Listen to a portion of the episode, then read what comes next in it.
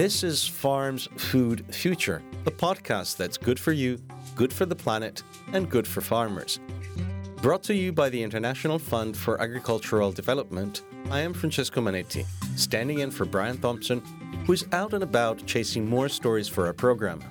And co presenting this edition, I'm Ian Smith. Brian will be back next month with more news fresh from the farm. But let's hear what's on the menu for this episode.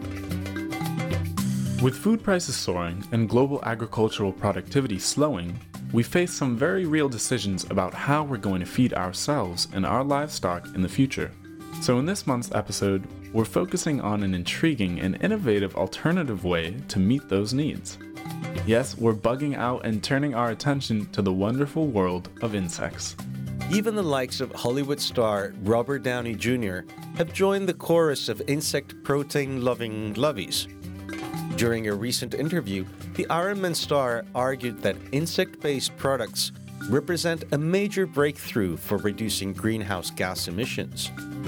As we'll hear later in this episode, insects emit about 100 times less greenhouse gases than cows to produce the same amount of food. At the same time, insects consume significantly less water and feed than traditional livestock all while producing meat, which is several times denser in protein and nutrients. Recent years have seen an explosion of investments in companies spearheading the insect industry. For example, Robert Downey Jr. is a founder of the Footprint Coalition, which invests in venture capital for innovative and sustainable businesses. Together with other investors, they have committed 372 million US dollars to finance the construction of an enormous mealworm farm in France. The demand for insect protein, mainly as an ingredient in animal feed and pet food, could reach half a million metric tons by 2030, up from today's market of around 10,000 tons per year. That's the prediction of a recent Rabo research report. Starting off this month's program is Eric Smaling, a leading light in food systems research from Wageningen University in the Netherlands, who was also a lead writer on IFAD's Rural Development Report. After that, Ian will be speaking to Dr. Sevgan Subramanian, head of the Environment Department at the International Center of Insect Physiology and Ecology. He dug into the 2019 locust plague, the biggest of its kind in decades, and into one of the ways that people deal with insect pests, which is, well, eating them. If you think livestock is all cows and sheep, think again. Insects are livestock too. IFAD senior livestock expert Antonio Rota is getting down on the ground in the world of insects as he joins the show to share some exciting prospects for the future of the industry in our Bugalicious episode 32. And ahead of the Insects to Feed the World conference in Quebec this June, we'll be talking to our newest Recipes for Change chef, Joseph Yoon, who runs Brooklyn Bugs, his mission is to raise appreciation and awareness for edible insects through delicious, educational, and creative programming. He's regularly featured in the media for his helpful and digestible explanations on how to successfully integrate insect protein into our lives. Also in the program, we have the good people from Legendary Foods Africa, the first company in the world to attempt the large scale growing and manufacturing of palm larvae. They believe that popularizing edible insects manufacturing is vital to overcoming malnutrition and achieving protein sovereignty in Africa.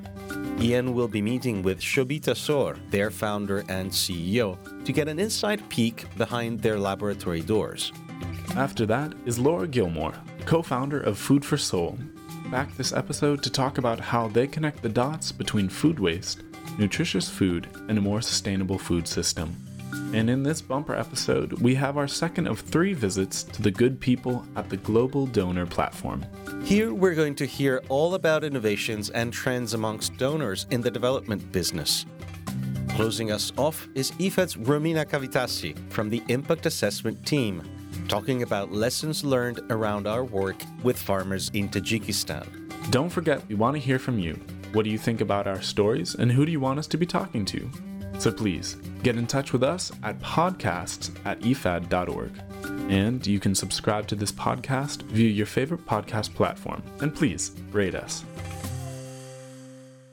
This is Farms Food Future.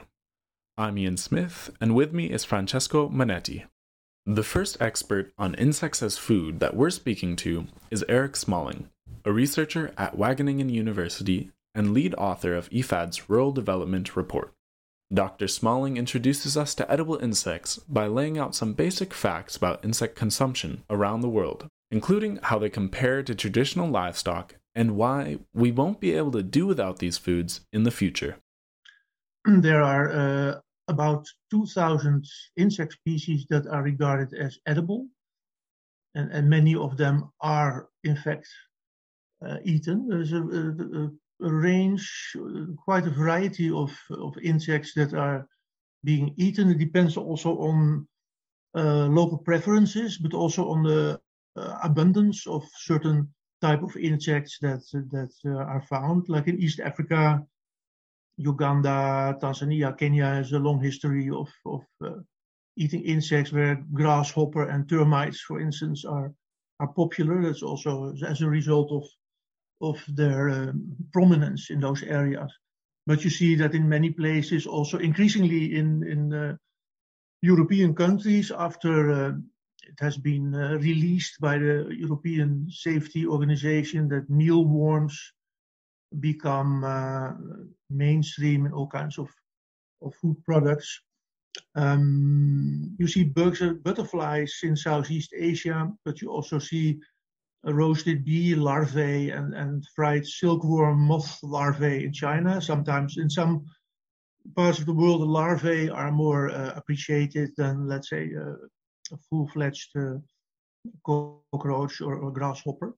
But almost everything is edible. I mean, cockroaches also are um, perhaps not uh, those ones around the houses, but there are cockroach subspecies that are uh, very clean and, and quite edible. Besides, a lot of uh, insects are can be uh, can be turned into powdery substances or or freeze dried or um, mixed with salt and butter and caramel, so you can produce all kinds of insect-based uh, products that uh, that where you don't recognize the insect as such. So it's actually a, a wide range of, of suitable and appreciated insects. All right, question number two. So, how do insects compare to traditional animal feed in terms of environmental effect, cost, nutrition, etc.?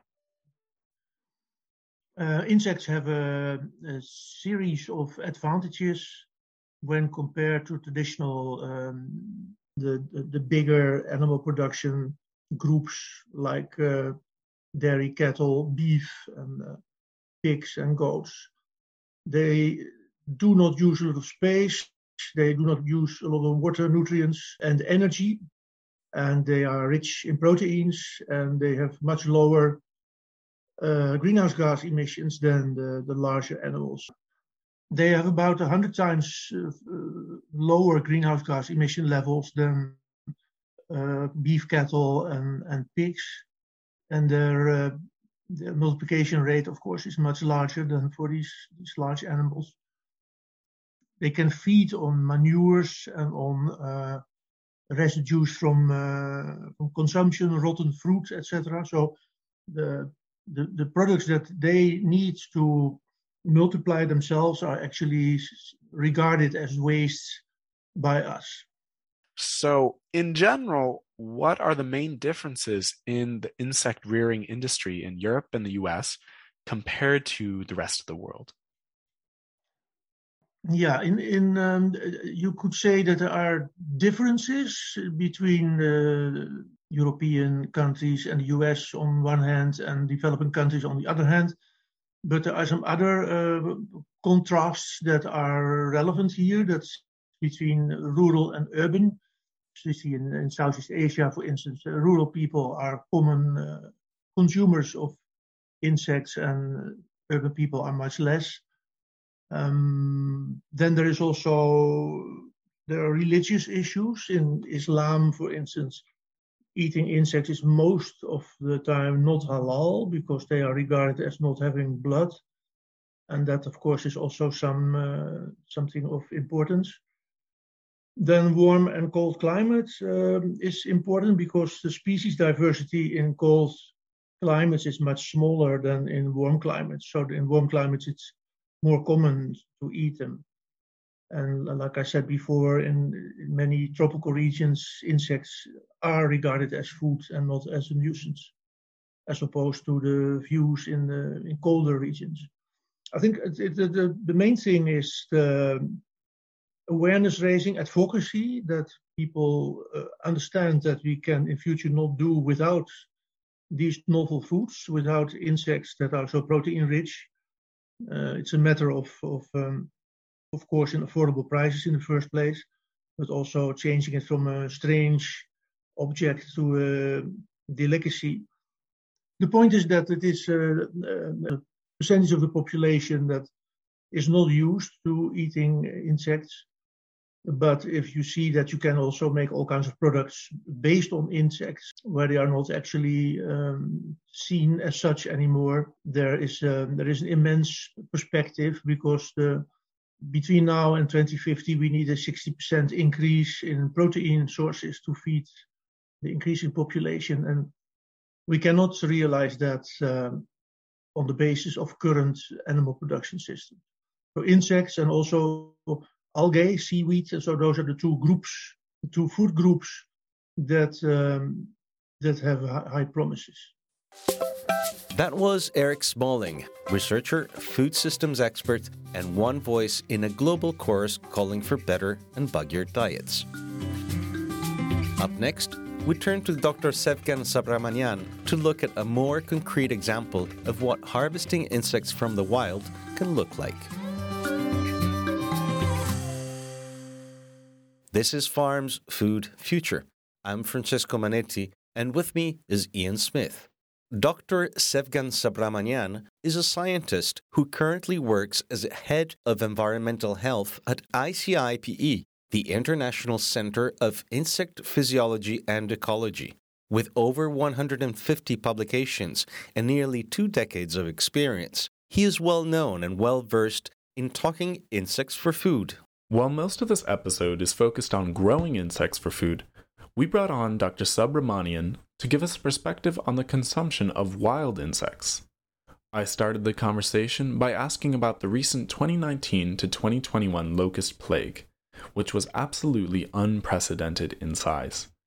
Swarms the size of Luxembourg ravaged fields from the East African plain to the Central Asian steppe. It was the worst outbreak in 25 years in uh, countries like Ethiopia, while in Kenya, where I live, it has not experienced such a plague in the past 70 years. So, definitely an unprecedented uh, swarm. The plague was big, uh, largely because of several connected reasons. Uh, one is obviously it uh, relates to climate change. Unexpected rainfalls in the Arabian Peninsula um, actually resulted in the locust population uh, outbreaking there. Uh, the second factor was on the way the locust plague happened. there are locations where conflicts Uh, are ongoing. Uh, for instance, to Yemen and Somalia, where uh, ground interventions are difficult to control.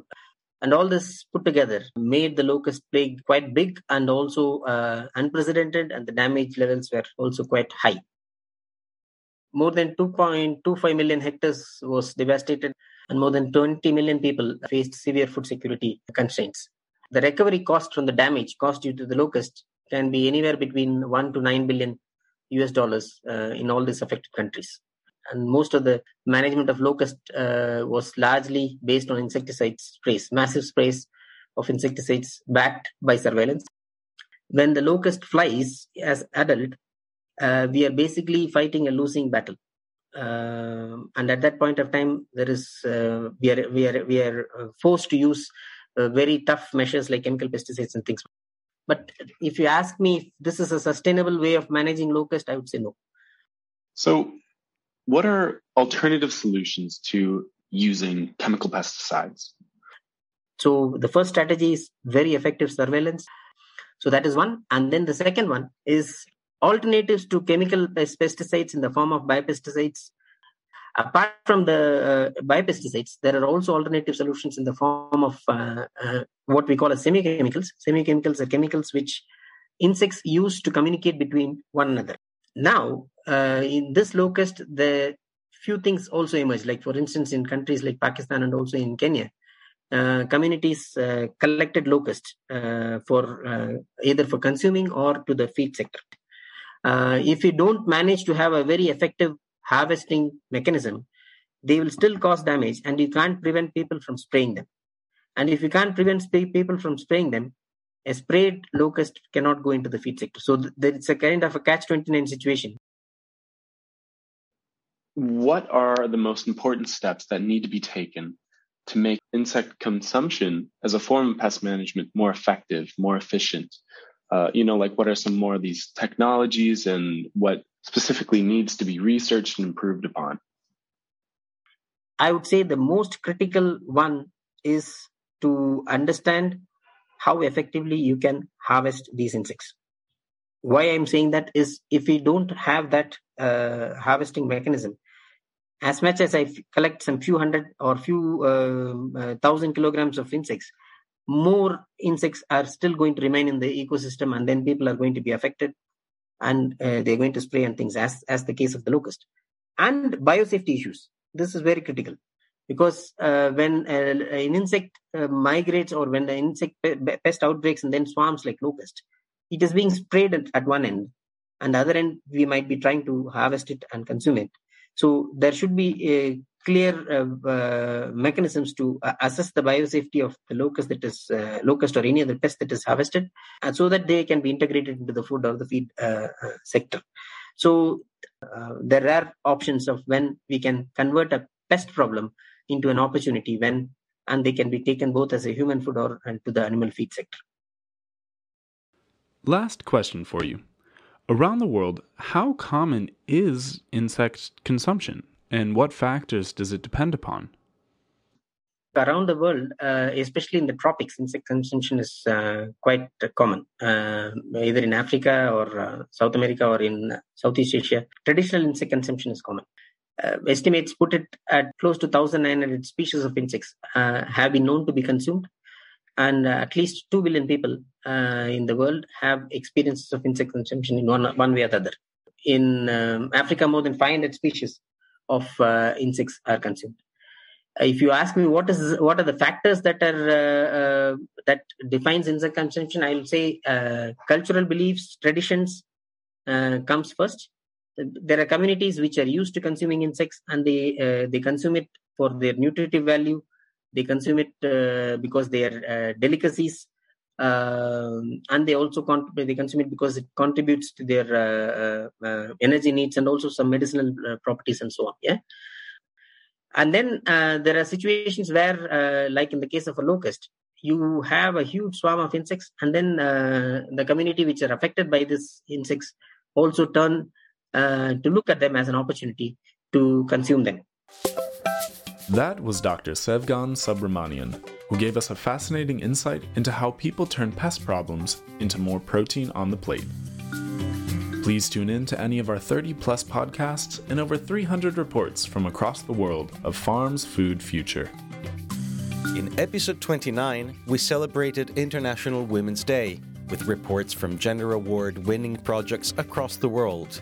In episode 30, we talked about balancing biodiversity and heard about projects in Turkey, Haiti, and Eswatini. And in episode 31, we looked at the issue of social justice and the fight for decent livelihoods for small scale farmers in developing countries. Next month, in episode 33, we'll be looking at building resilience in a time where widespread famine looms. Coming up now, we hear from chef Joseph Yoon at Brooklyn Bugs. Joseph Yoon is one of the loudest rising voices calling for the integration of insects into Western diets. He believes that insects are a crucial element for the sustainable future of food and uses his culinary expertise to help people overcome their squeamishness. Besides regularly being featured in various media, he was recently the culinary director at South by Southwest in Austin, Texas. And coming up, he'll be the culinary director at Insects to Feed the World he teaches classes on cooking insects at the Culinary Institute of America, speaks at conferences and events, and is even working on a NASA challenge to create circular food systems in space. To get started, I asked him to tell us what his organization, Brooklyn Bugs, is all about, and posed one of the main questions that might be on your mind Why should we eat bugs? I hate to answer a question with a question, but why shouldn't people eat bugs? People have an extreme reaction in the Anglo Western world towards eating insects. The idea of eating insects is usually like sensationalized as fear factor, but we have been incredibly successful at integrating our work culturally, where you see the Avengers, and in the future, Tony Stark is talking to his child about eating crickets. And we're seeing more and more examples where people are not sensationalizing it or making it turn out to be like apocalyptic food, but very matter of fact. And the idea of being able to change that perception from insects as a pest that bites you, that might eat your plants, and that might carry like a disease, and to transform that perception to one of a, an edible insect, something that's sustainably farmed or harvested specifically for human consumption, that's processed at an FDA approved facility, that's nutrient dense. I mean, that transformation is so fascinating to me. And to literally be involved right now at this very present moment where the world has collectively never spoken more about eating insects than today, right now.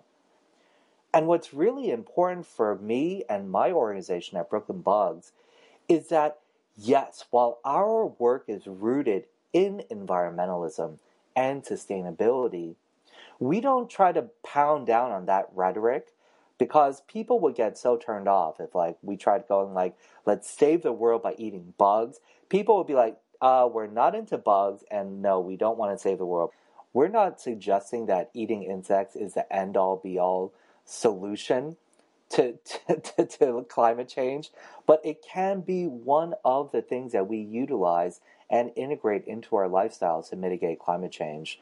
And so the fact that we can be a part of this conversation and really help people to understand how it's even possible. The why is I clearly stated in the UN's FAO report in 2013 uh, edible insects, future prospects for food and feed security. And so we have a great deal of supporting evidence and peer reviewed science papers and all this knowledge that supports the sustainability, the nutrition, and the livelihood, just the great potential that, that the rearing and the practice of entomophagy or eating insects presents. And so, what we like to do is help people overcome a certain fear of the unknown. What insects do you cook with most, and what is, for example, one of your favorite dishes in which insects feature prominently? What insects do I cook with the most? Okay, cicadas. Crickets are regularly referred to as the gateway bug, and so it behooved me not to cook exhaustively with crickets. Mealworms are also a favorite, black ants, Scorpions are also really just incredible. Silkworm pupae, bamboo worms. Um, I mean, I could just really go down an entire list, but I would probably say those are among the most used, uh, in addition to grasshoppers as well. And my favorite dishes cooking with insects is simply dishes that I love cooking seasonally. And I love cooking a lot of vegetarian dishes at, that are bolstered by insect protein. So I just love making all my favorite dishes and incorporating insect protein into them. Now, the FDA and every other country's FDA equivalent has a certain percentage of bug parts that are allowed in every food. So, whether we like it or not, we're all already eating bugs to a certain extent. Now, that being said, most of our listeners probably have never tried a single bug on purpose. So, can you give us the flavor profiles of just a couple? I mean, say cicadas or crickets. So, some of the flavor profiles of the cicadas depends on the cicada nymph or the cicada adult. The nymph is an earlier stage of the cicada, and they have a slight almondy flavor. Has an exoskeleton that kind of bursts open with the meat inside. Now, I all these answers are a little more complicated, but in a broad generalized term, crickets have a nutty flavor and an earthiness to them. But depending on what they were fed, how they're processed, are they dehydrated, are they roasted, are they freeze dried, all of those factors will have a factor in the ultimate taste of the cricket. Okay, so in terms of nutrition now, how do insects compare to cows, pigs, fish, other traditional livestock? So, insects are packed with macronutrients, which means that they're high in protein, they're low in fat and carbs. So, right off the bat, we're looking at, oh, okay, that, that sounds like a really smart protein source. And what does that mean? It means that for their body weight, they are just packed with nutrients. On average, they might their bot by body weight, they, they might be 60 to 80% protein, and that eclipses all the traditional livestock. That was Joseph Yoon of Brooklyn Bugs.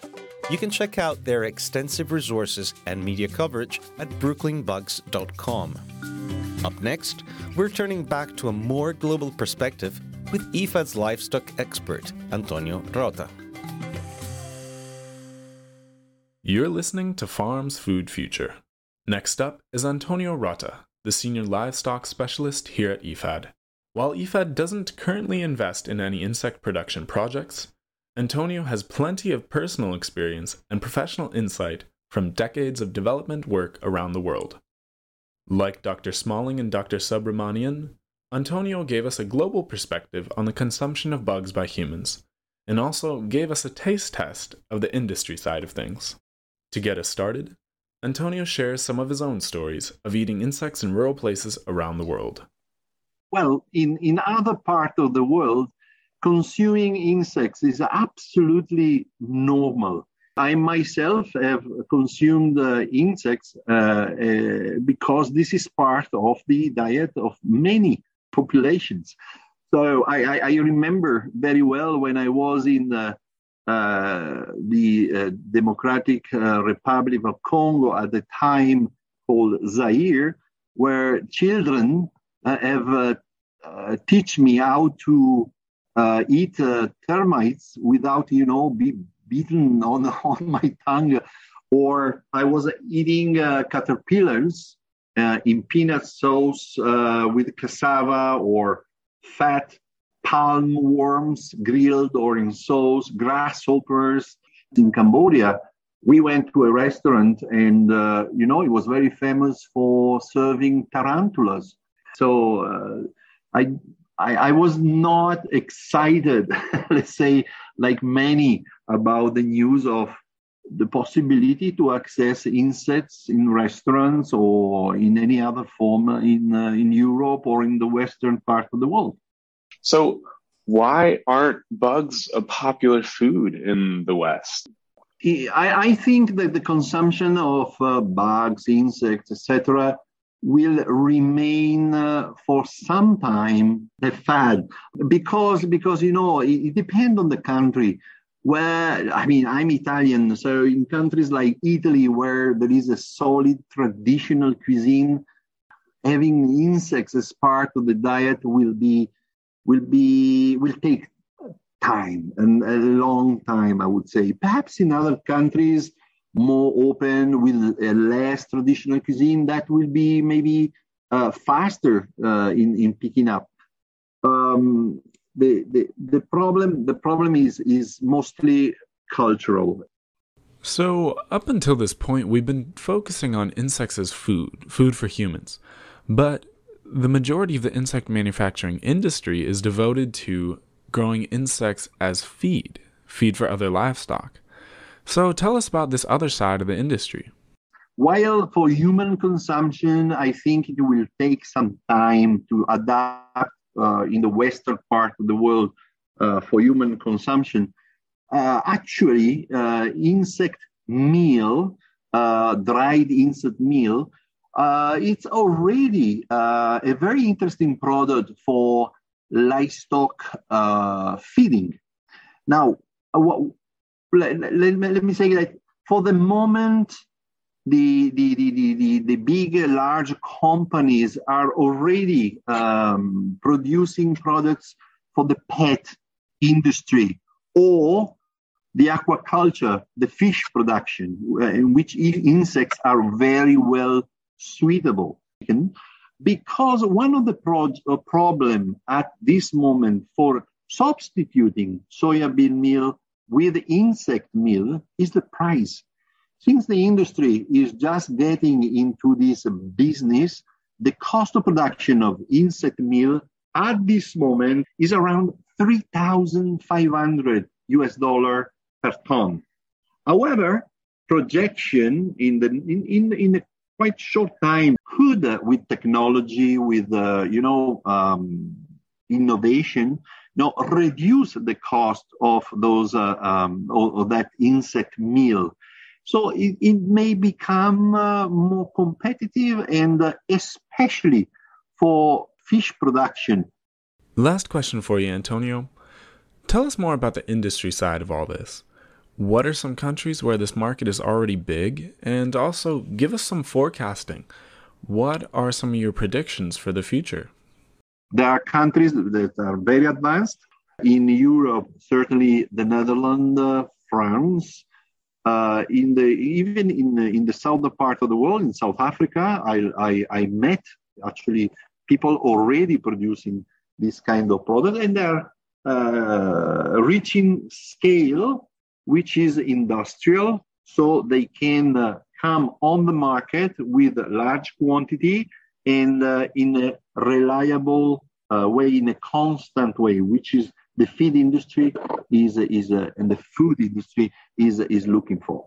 So, uh, in a nutshell, I think this uh, uh, the insects for human and, and, livestock consumption is something that will is, is there is going to grow, but particularly in the uh, in the livestock industry and in the fishery, let's say aquaculture industry, there will be uh, a, a, significant uh, growth in the future.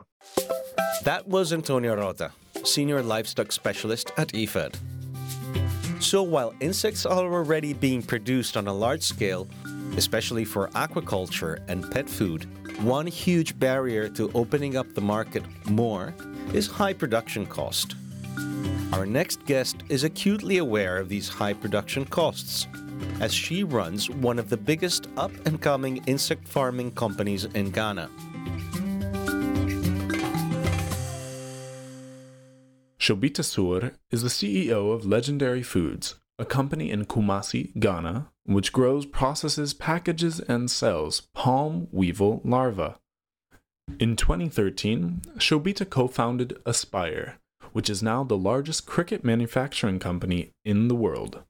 But as of 2020, she runs her own company catering to the Ghanaian market, where people have been eating palm larvae for centuries. To start, I asked Shobhita to get back to the basics by giving us a rundown of her business model. So, our main value proposition is to democratize access to palm larvae by farming it, whereas otherwise it would be foraged from the wild. Um, and so, we have a pilot farm here in Kumasi that looks very much like a vertical farm and an assembly plant. Uh, lots of bins, lots of shelves we have an entirely local value chain. That means that all of our inputs are um, are local and are, are are made locally, and so we're not dependent on uh, the forex in the same way to Im- import any um, of our inputs, um, and then um, as well we also use waste, uh, industrial agricultural waste, which is also you know quite quite helpful in terms of keeping the costs low. Um, and so what we do is we farm the palm larva. Um, we then process it um, or sell it fresh and in its whole state. Um, the processed products uh, or the products are branded with country specific branding, and then they're sold in you know existing market channels. So primarily the general trade market, uh, retail as well. Um, so that's how we bring the products to market. What are the biggest challenges for your company and more generally the insect production industry in the global south or maybe in West Africa if you want to take it more specifically? Yeah, so I think that some of the main challenges come from challenges that other industries also struggle with. So, you know, part of that is infrastructure, um, stable access to energy. So, you know, for us, we we this is not an energy intensive process, but there certainly are parts of our farming system that are dependent on stable electricity supply. So, you know, that can be a challenge, um, as well as infrastructure, right? So, we want to be able to transport our product across the country very easily. We want to be able to get um, to peri-urban, rural areas, and sometimes it's just a real challenge in terms of um, the, the distribution networks and the kind of infrastructure that exists to access those markets. Um, so I would say those are some of the, the primary challenges that that we experience as a result of of, our, of the geography that we operate in. Well, last question for you, and this is a lot more general. The insect rearing industry keeps being referred to as a burgeoning market with enormous potential, you know, not just in terms of profits, but in making food systems more sustainable. So, do you see it in that same way, or is this idea being overhyped in the media as of late? I think it's probably not being hyped enough. Um, and I think insects are, you know, extremely attractive from both the food security food sustainability uh, and nutrition perspective, right? So I think there's, of course, a lot of attention on alternative proteins right now. Um, but I think what's really exciting about insects is that, you know, they are traditionally consumed in their whole natural form. Um, the bulk of insect consumption in the world is not happening in a highly processed way. Um, whereas, you know, some of the, some of the uh, common sort of protein alternatives are highly processed. Um, and so I think having this availability of a product that can really have the nutrition of meat can be very much uh, akin to a, a, superfood, so to speak, but then at the same time have this very low environmental footprint, um, I think is like super exciting for uh, the, the, the, food security and nutrition security, protein sovereignty uh, conversations. The other things that you know really make insect production attractive is that yes, it can be done um, in, in, in in tropical zones or you know in the global south, as you said, um, which which again really helps to relieve the reliance on uh, imported proteins. For example, where I am right now in Ghana, the bulk of protein, um, of, especially animal source protein, is imported, coming from the China's, US's, Brazil's of the world. And so um, insects, I think, provide a great opportunity for um, a lot of that protein production to happen uh, to happen locally. So yeah, I think the the buzz is certainly uh, warranted, and and I hope that it'll only increase in terms of helping us to popularize and really make mainstream uh, this this important source of sustainable protein. That was Shobhita Soor, founder and CEO of Legendary Foods you can check out their products at legendaryfoodsafrica.com or their Instagram at Akokono House. Coming up, we're taking a step back from bugs and talking to Lara Gilmore about community empowerment through food. You're listening to Farms Food Future. I'm Ian Smith, and here with me is Francesco Manetti, Food for Soul is a cultural project founded by the three Michelin star, world famous Italian chef Massimo Bottura and his wife, Lara Gilmore. It intends to shine light on the invisible potential of people, places, and food. They say that by doing this, they want to build a culture of value that strengthens community resilience, opens opportunities for social and economic mobility, and builds healthier and more equitable food systems. Lara Gilmore explained to us how the idea of Food for Soul was born and how it connects nourishing people and making food systems more sustainable. It began with an intuition, a small idea um, that was sparked by the theme of Expo back in 2014 when um, everyone started talking about Expo. It was going to happen in 2015 in Milan. And Massimo was, um, let's remember that the theme of Expo that year was Feed the Planet, Energy for Life. And Feed the Planet, Energy for Life was kind of this amazing sort of, you know, challenging promise. And you have countries from coming from all over the world to one place to talk about that.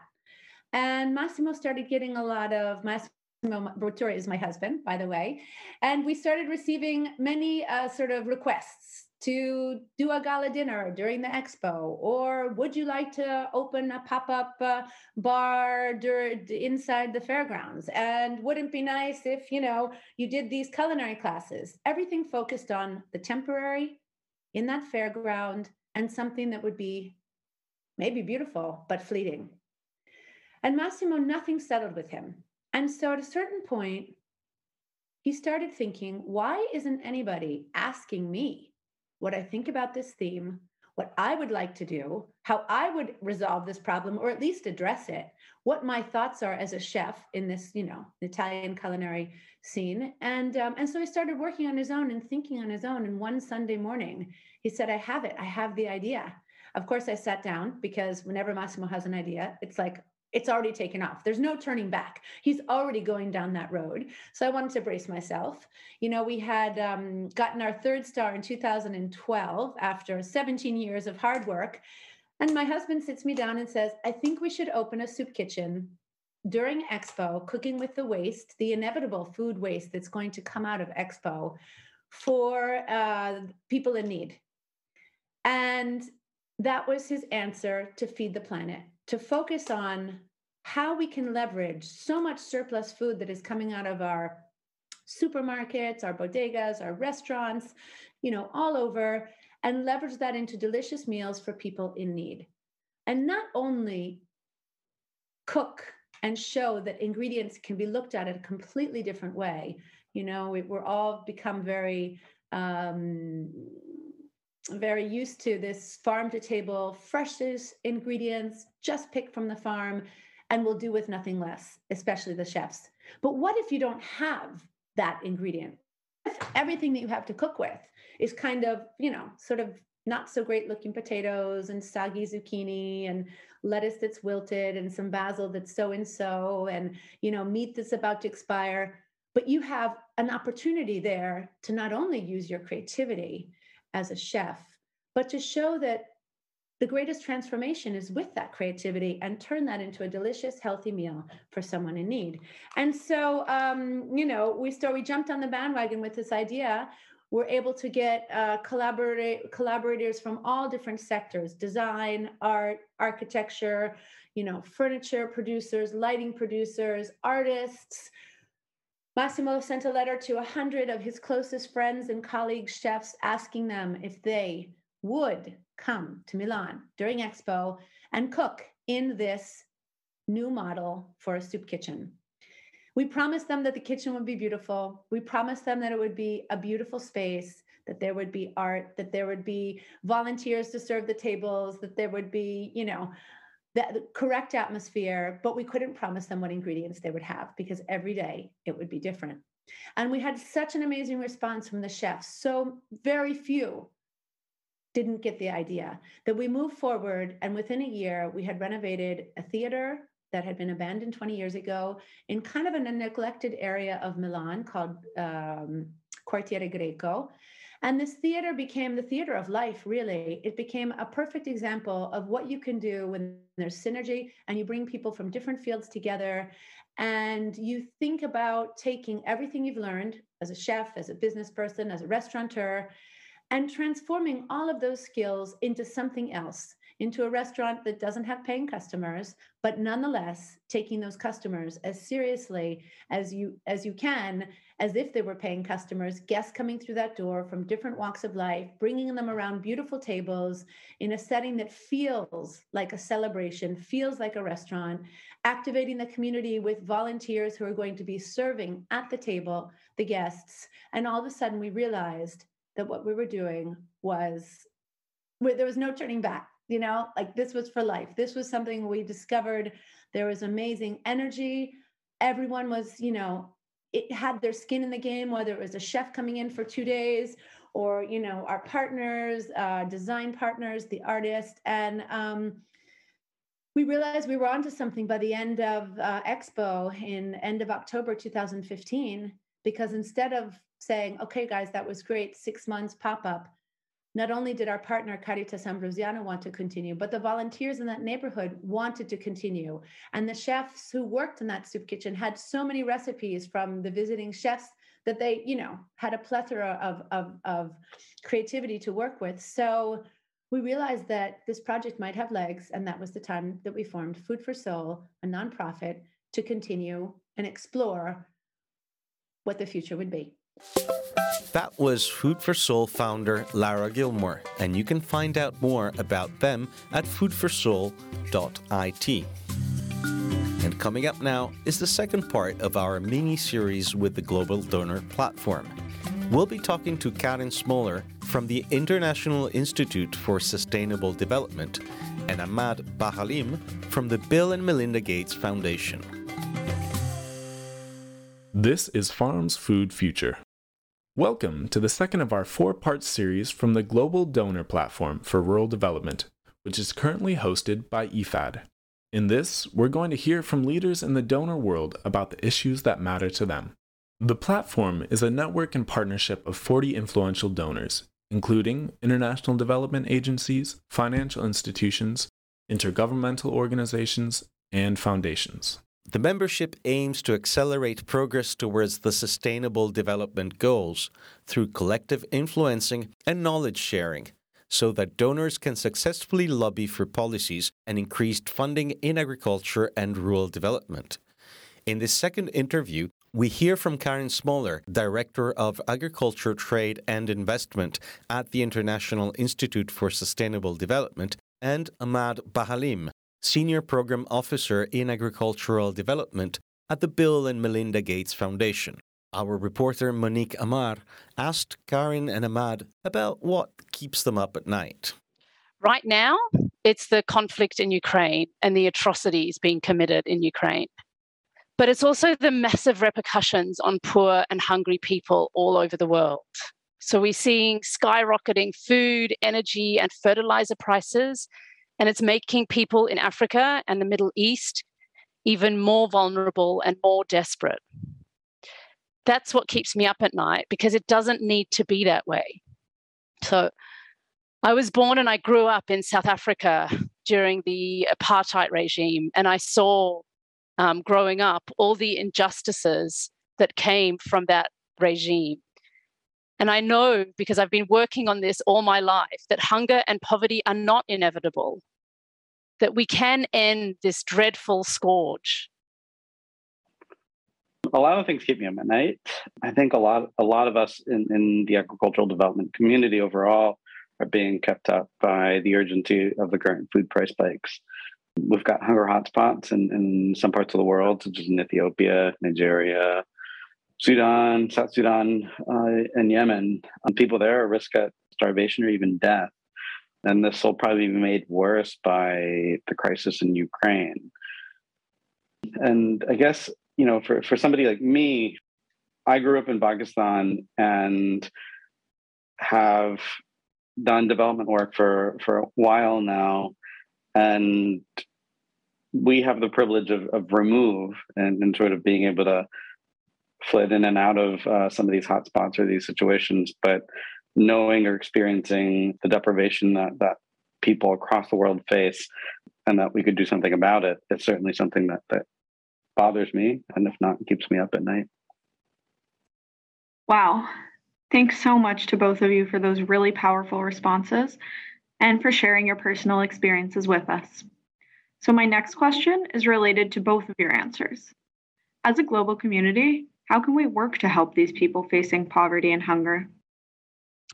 We can help people by investing in three big areas.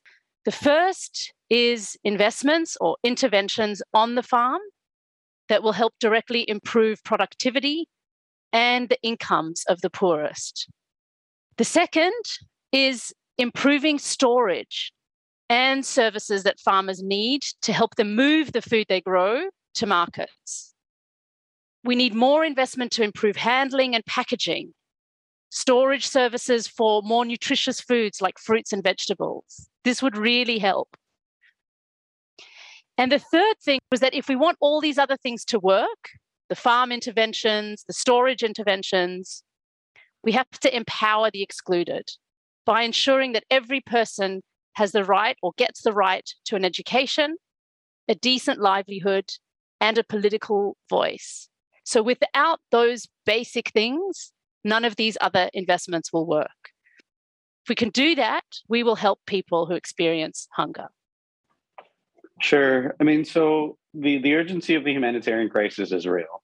And that's probably what we need to take care of first. But in the long term, we have to develop a system, uh, an agricultural development system that delivers on these crises. Uh, they are preventable and they just require a bit of forethought and investment. So, the last few years, the, the, the UN's Food and Agriculture Organizations told us that conflict, economic downturns, and climate change are moving the trend line on hunger in the wrong direction. And the only real way to respond to that is to, to invest in, in agricultural development. Thank you both for those really interesting answers. So, clearly, we need to continue with agricultural development and build resilience to protect against crises like the ones we're experiencing now. But practically speaking, is ending hunger a realistic goal? Do we even have the resources as a global community to do this? First things first, um, this is a realistic goal.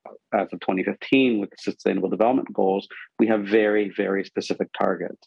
And of them, you know, we have a very ambitious goal in the case of Sustainable Development Goal 2 uh, to end hunger by 2030. And then within that, we have targets such as uh, such as on small scale producer productivity, income, and sustainability in the form of SDGs 2.3 and 2.4. So by being this specific um, and thinking through how these kinds of specific smaller targets lead to bigger goals, uh, for example, SDG 2, the goal to end hunger, I think we, we make these things more feasible and more realistic. So rather than talking in broad generalities, we can talk about things that are specific, that are measurable, that are realistic, that are time bound, and that are fundamentally achievable. So I was part of a, a team of 86 researchers from 23 countries who produced this very clear and convincing roadmap for the most effective ways to end hunger, including how much it would cost to end hunger and to do it in an environmentally sustainable way. The project was called Ceres 2030 Sustainable Solutions to End Hunger. So, our study found that we need an extra $33 billion per year until 2030 to end hunger, double people's incomes, and protect the climate. It's peanuts. For an extra $11 per person living in the industrialized world, we could bring an end to hunger within our reach and to do it sustainably. It's criminal if we don't do this. Wow, really inspiring to hear that ending hunger is so achievable right now in our lifetimes. So, if we have all the information necessary to end food insecurity, what are the actions and priorities that we need to focus on in order to actually eliminate hunger for good? Sure. Um, I'll, I'll, walk you back a little bit though. Although we have the resources, Um, we haven't allocated them to to achieve this goal yet, so that's probably an important challenge. I want to get to that. And truth, although we have good goals, targets, and indicators, we actually don't have the data. So this is a little bit where our work at the Global Donor Platform under the Sustainable Development Goal 2 roadmap working group comes in. So, since about 2015, when we agreed to these targets, indicators, and goals that I mentioned, the donor community quite quickly realized that we weren't um, able to measure where we were at, and we didn't have a plan to get where we needed to be. So, we've been working together in this group to, to build this roadmap.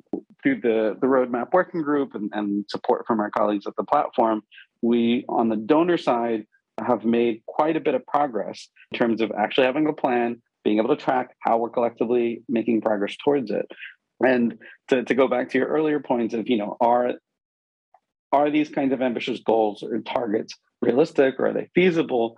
Yes, they are, as long as we have some sort of plan to deal with it and some sort of way to track what kind of progress we're collectively making. So for that, we're definitely grateful to, to the platform and, and to IFAD for hosting the platform. So add more resources, spend the money better. This means the money has to go through existing financing mechanisms. So organizations like IFAD have to get more money and to channel that money to the people who need it. Programs like the GAFS, the Global Agriculture and Food Security Program, need more resources to channel. We also need platforms like the Global Donor Platform that helps bring donors together and make sure that they know what each other are doing and that they coordinate their actions better. We also need coalitions like the Zero Hunger Coalition that was launched at the UN Food Systems Summit last year to help align activities or actions better and to advocate for more and better spending. And we need the private sector because we cannot r- raise this money without the involvement of the private sector. All these things together, and we can get the action we need to achieve zero hunger. That was Carin Smaller from the International Institute for Sustainable Development and Ahmad Bahalim from the Bill and Melinda Gates Foundation. More news, fresh from the wonderful world of donors in Podcast 33. And you can find out more about the Global Donor Platform for Rural Development at www.donorplatform.org. Coming up, the second of our other mini series from the world of impact assessments, where we get to see if we're getting development right with rural communities.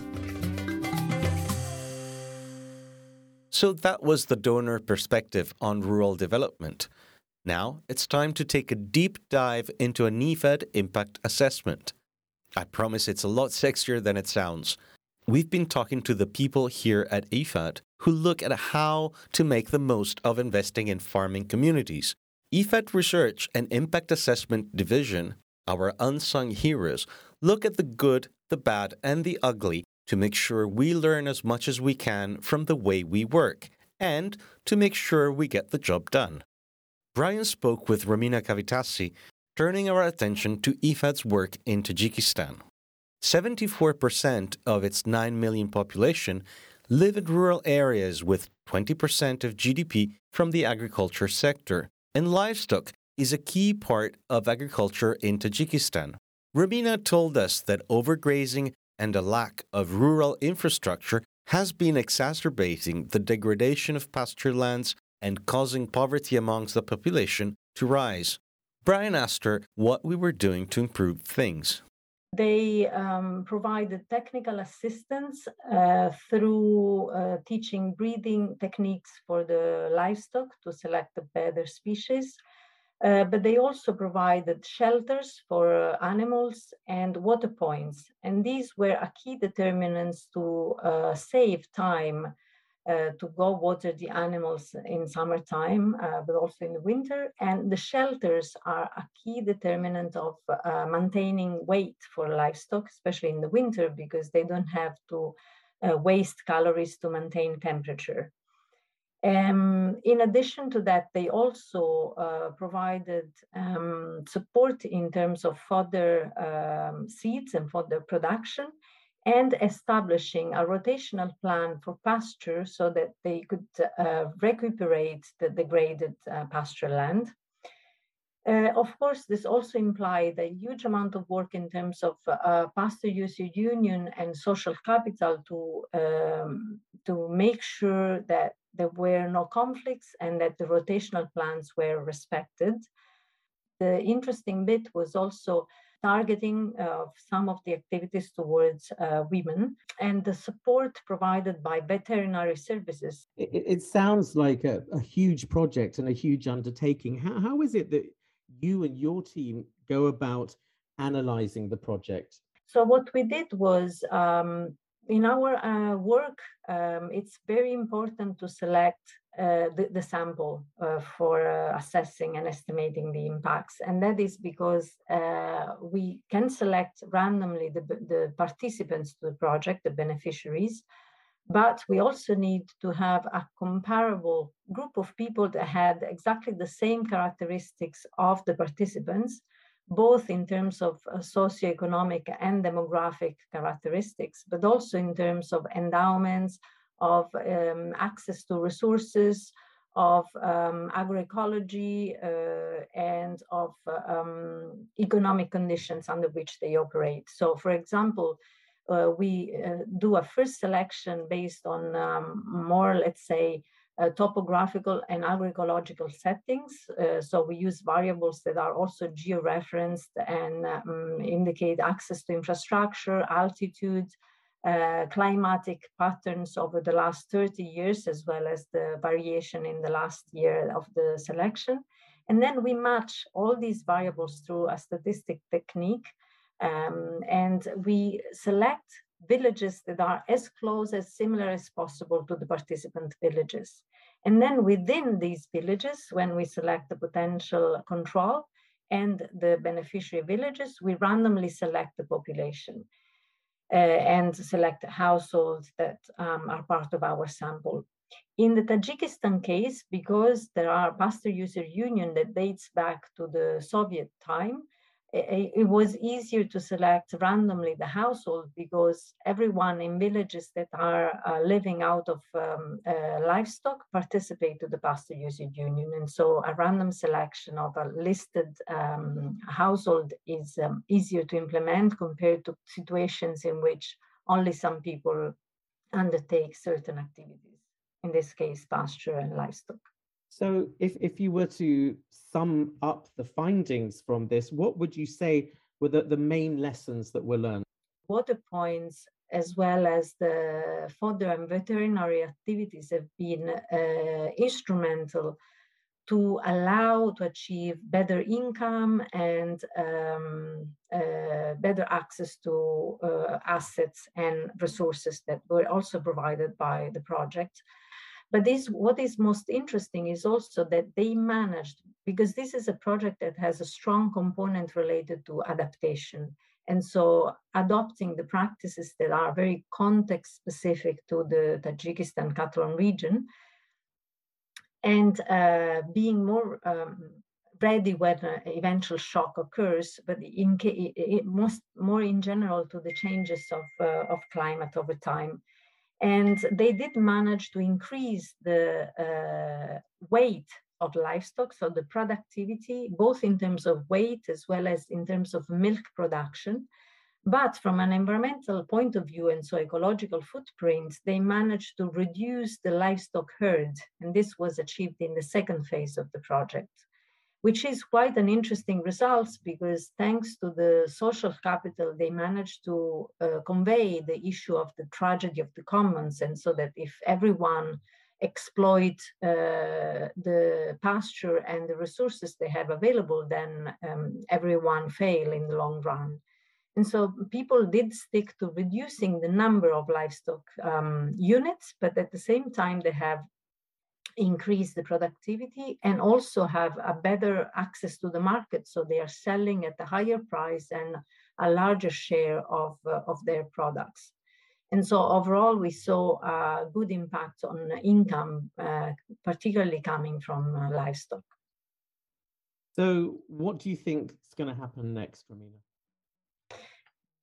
Uh, well, I hope, I mean, we have shared uh, the lessons learned to a large extent with uh, the country team, with the project, and also with the region, also comparing with other projects. So I understand they are now designing a new uh, project in the same region, and I um, and we are part also of uh, the group that contributes with input. And so hopefully the lessons learned in this project are conveyed into new project design and strategies. And at the same time, I also hope that this project will be sustainable in the long run and that they will manage to maintain increased uh, productivity and at the same time maintain uh, the number of livestock units uh, without increasing it to avoid a higher uh, ecological footprint.